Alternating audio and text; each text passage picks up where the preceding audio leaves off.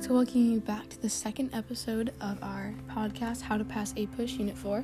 And today you're here with Ava, Lexi, and Aaliyah again to talk about Unit 4 and the APUSH curriculum. Unit 4 begins in 1830, and I mean, you're just going to have to keep listening to see where it ends off. So, I'd like to welcome you to our second episode where we go over Chapter 13.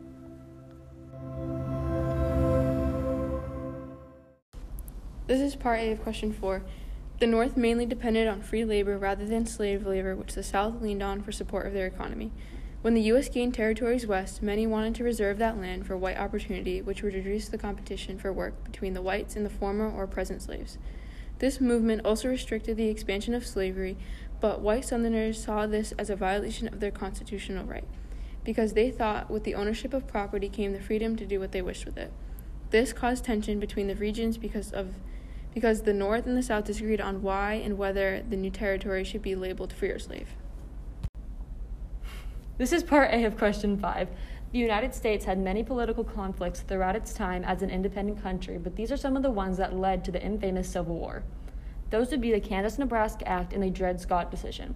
The Kansas Nebraska Act declared that the Kansas Nebraska Territory would decide for themselves whether they are a free or slave state by using popular sovereignty. Many free soilers and abolitionists showed opposition to this act, but it was passed despite their pushback.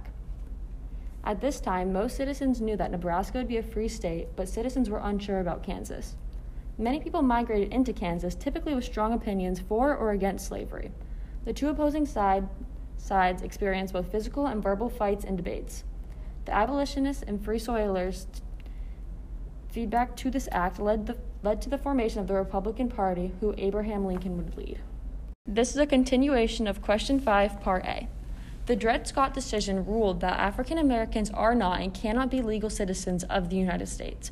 This caused tension between people because the Compromise of 1820, otherwise known as the Missouri Compromise, said that slavery was prohibited in territories east of Mississippi and north of latitude 3630. Citizens had interpreted this compromise as allowing African Americans to be le- legal citizens in the territories where slavery is prohibited. As you probably guessed, that is why the Dred Scott decision, decision is so controversial. The two drastically contradict each other, causing increased tension between different po- political parties.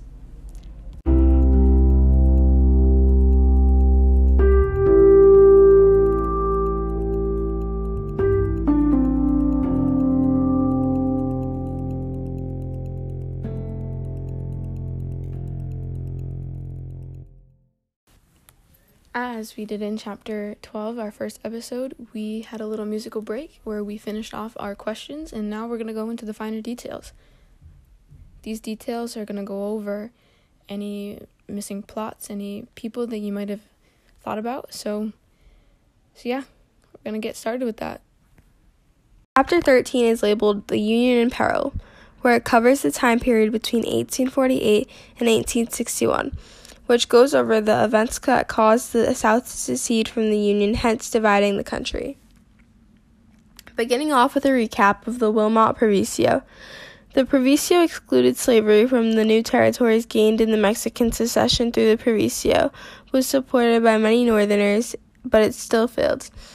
This Proviso brought an increase in differences between the North and South because each region wanted the states to be labeled as free or slave. Northerners rejected the idea of slavery for different reasons. Some wanted African Americans to stay out of the West because it would mean less job opportunities for the whites. Some Northerners who opposed slavery created the Free Soil Party, which came up with the slogan Free Soil, Free Labor, Free Men. The new party not only participated in the prevention of slavery, but it also gave free homesteads. On the other hand, some Southern whites believed the restriction of slavery violated their rights, since they thought that that should be they thought that they should be able to use their property as they please. These Southerners also associated the free soilers and abolitionists to, with the destruction of slavery. Lewis Cass attempted to make another compromise that would make the North and South happy. The compromise stated that they could vote on who has territory using popular so- sovereignty or squatter sovereignty. Lewis Cass was nominated by the Democratic Party, while Zachary Taylor was voted for by the Whigs. The Free Soil Party also nominated a candidate, Martin Van Buren. They were, but they were eventually turned over because their existence was seen as a threat to the Democratic Party. Taylor, the former general who had little to no political experience or stance on slavery, was elected president over Lewis Cass. After the Compromise of 1850 that transpired because of the gold rush in California, there was a population spike which meant that California would need to implement their own laws to keep the large population in check. A drafted constitution for California was written. The constitution banned slavery from the state. Even though President Taylor was a southern slaveholder himself, he did not mind California and New, Mexico, New Mexico joining the Union as free states. Southern radicals who disagreed with his decision were known as fire eaters. Before the fire eaters were able to make any dis- changes of their own, Henry Clay stepped in to make another compromise. Clay's plan consisted of California staying with the Union as a free state, but to split the Mexico territory into two regions, Utah and New Mexico. Then they could decide whether the, they were free or slave states based off of popular sovereignty. The last rule that would be included within Clay's compromise would be a strict fugitive slave laws. Webster and John C. Calhoun gave some of their last speeches. Webster was for the compromise because he felt it protected the Union, while Calhoun felt the South should have equal territorial rights. Northerners who opposed the compromise were mostly young anti slavery believers with like William H. Seward, who thought there was a higher power than the Constitution. Taylor was against the plan but died in 1850 before he could make any decisions. He was replaced with his vice president, Millard Fillmore, who was for the compromise. Fillmore worked together with Stephen Douglas to pass the plan in separate bills. The southern population accepted California as a free state since there would be more fugitive slave laws enforced. The fugitive slaves, slave laws stated that escaped slaves from the, from the slave ended up in the north should be captured and brought back to the South, but most Northerners never did so. To prevent Northerners from hiding slaves, they enforced laws that would punish anyone found protecting runaway slaves. This began the Underground Railroad's railroad system, which was a network of freed blacks, blacks, ex-slaves, and a small amount of white abolitionists, making trips back to the South to rescue slaves and bring them to the North in secret. Harriet Tubman made 19 trips, which saved roughly 300 slaves. Literature became a huge issue for the Southerners and convinced many Northerners who hadn't already seen slavery as pure evil. Uncle Tom's Cabin was written about the intense conflicts between a Tom, a slave, and his master. Uncle Tom's Cabin was written in 1852 by Harriet Beecher Stowe. Later on, when Abraham Lincoln became president, he said that she was the woman who wrote the book that started the Civil War. This book moved many Northerners, but the Southern popula- population saw it as untruthful and that it exhibited a prejudice against their way of life. Other books were written, like The Impending Crisis of the South in 1857, which instead of using emotions to move people like Harriet, it used statistics. Stats that proved slavery was in fact hurting the Southern economy rather than helping. The South tried everything to justify their way of life by banning the book, which accomplished nothing because it was spread throughout the North. Others claim that the South was made, made this in order to defend themselves. This was the idea that wage working was worse than slavery. They even gave factory workers the name of wage slaves. Again, the North saw slavery as a moral issue and as cruel, while the South protected slavery because it was their way of life. For the election of 1852, the Whigs nominated General Winfield Scott, who had goals to improve roads and harbors. The Democrats nominated Franklin Pierce, who promoted the fugitive slave laws. This election left Franklin Pierce as president. Stephen Douglas had a plan that would create a central railroad with intentions of promoting Western settlement and increasing the overall value of his real estate.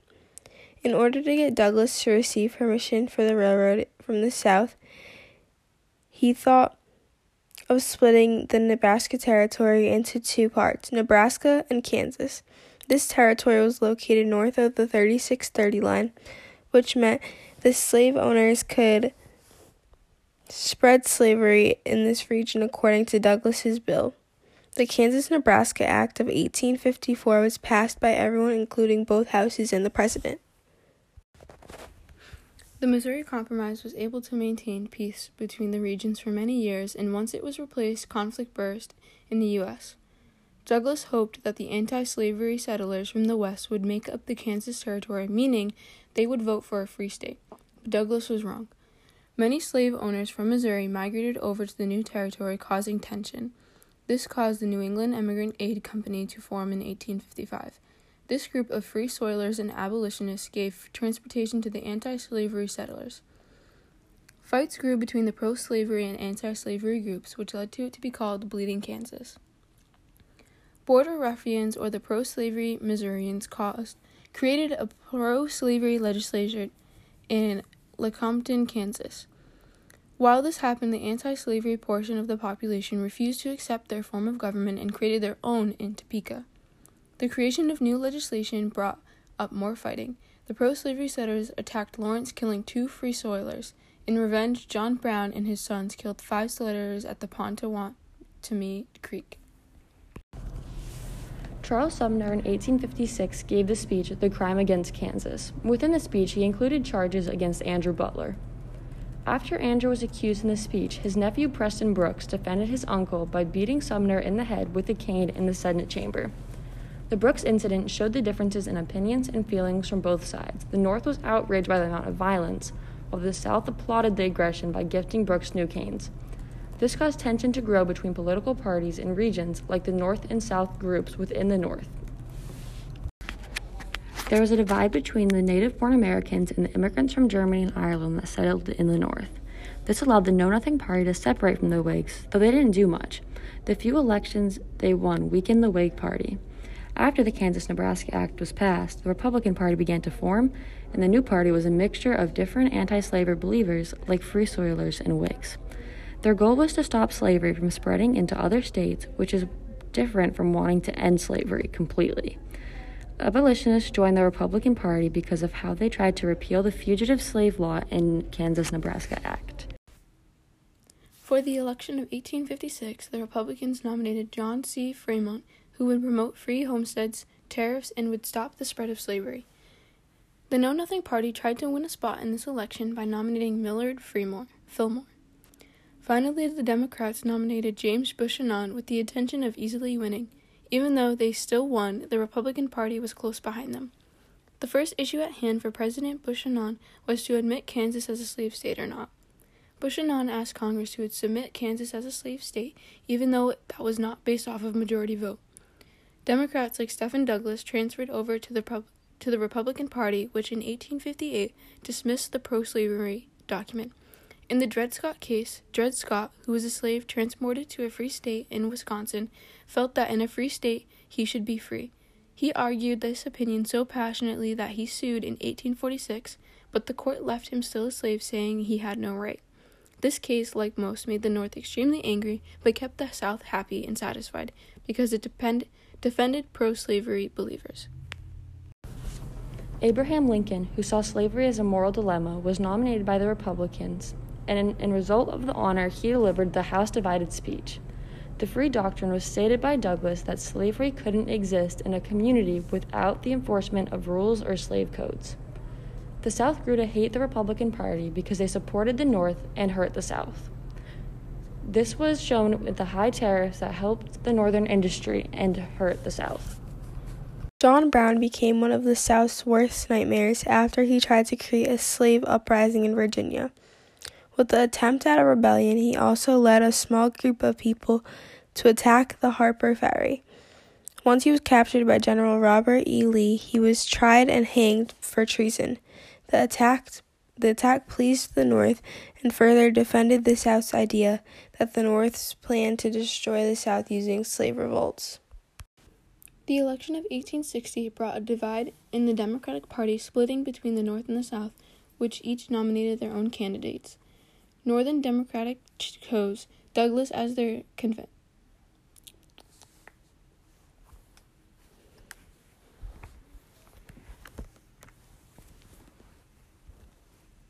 The election of 1860 brought a divide in the Democratic Party, splitting between the North and the South, which each nominated their own candidates. Northern Democratic chose Douglas at their convention in Charleston, while Southern Democrats voted for John C. Breckinridge at their convention in Baltimore. The Republican Party stood back and watched the Democratic Party fall apart as they met in Chicago. The South threatened that they would secede from the Union if Abraham Lincoln was elected as president. A new party was formed, the Constitutional Union Party, who, who nominated John Bell, who wanted to preserve the Union. Lincoln, as assumed, won the election, which brought the secession of the Southern states. As soon as Lincoln was elected president, many conventions were held in the Deep South to begin their secession. After many conventions, all seven states in the Deep South created a new party known as the Confederate States of America in 1861. They created their own Southern Constitution that gave the government less power to impose tariffs and to restrict slavery. The Confederacy elected Jefferson Davis as president and Alexander Stephens as vice president. Lincoln was on his way to replacing Buchanan as president because he did nothing to stop the South from seceding. John Crittenden, a senator, tried to help by making a Constitution amendment that would give the right to slavery everywhere south of the 3630 line. This Lincoln disagreed with because it would expand slavery, which was against the beliefs of the Republican Party. The South thought they could secede, the, secede without Lincoln caring at all. We later find this to be the opposite. Chapter 14 is called The Civil War, which covers the short time of 1861 through 1965 of the Civil War. Abraham Lincoln was elected into office in 1861 and gave his inaugural speech where he said he wouldn't interfere with slavery but would would with secession because he felt like no state had the right to break up the Union. The South chose to secede Fort Sumter, which meant cutting it off from the harbor, allowing no su- supplies to come in. Lincoln gave them the choice to hold on to the fort or fight. With this choice, in the, the South fired their weapons, which started the Civil War on April 12, 1861. Later, Fort Sumter was captured and was able to bring most Northerners together to fight in order to preserve the Union. After Fort Sumter, four more states joined the Confederacy, adding to the previous seven. These included Virginia, North Carolina, Tennessee, and Arkansas. The Confederacy then moved their capital to Richmond, Virginia, which caused Western Virginia to separate themselves as a new state in 1863 because they remained loyal to the Union.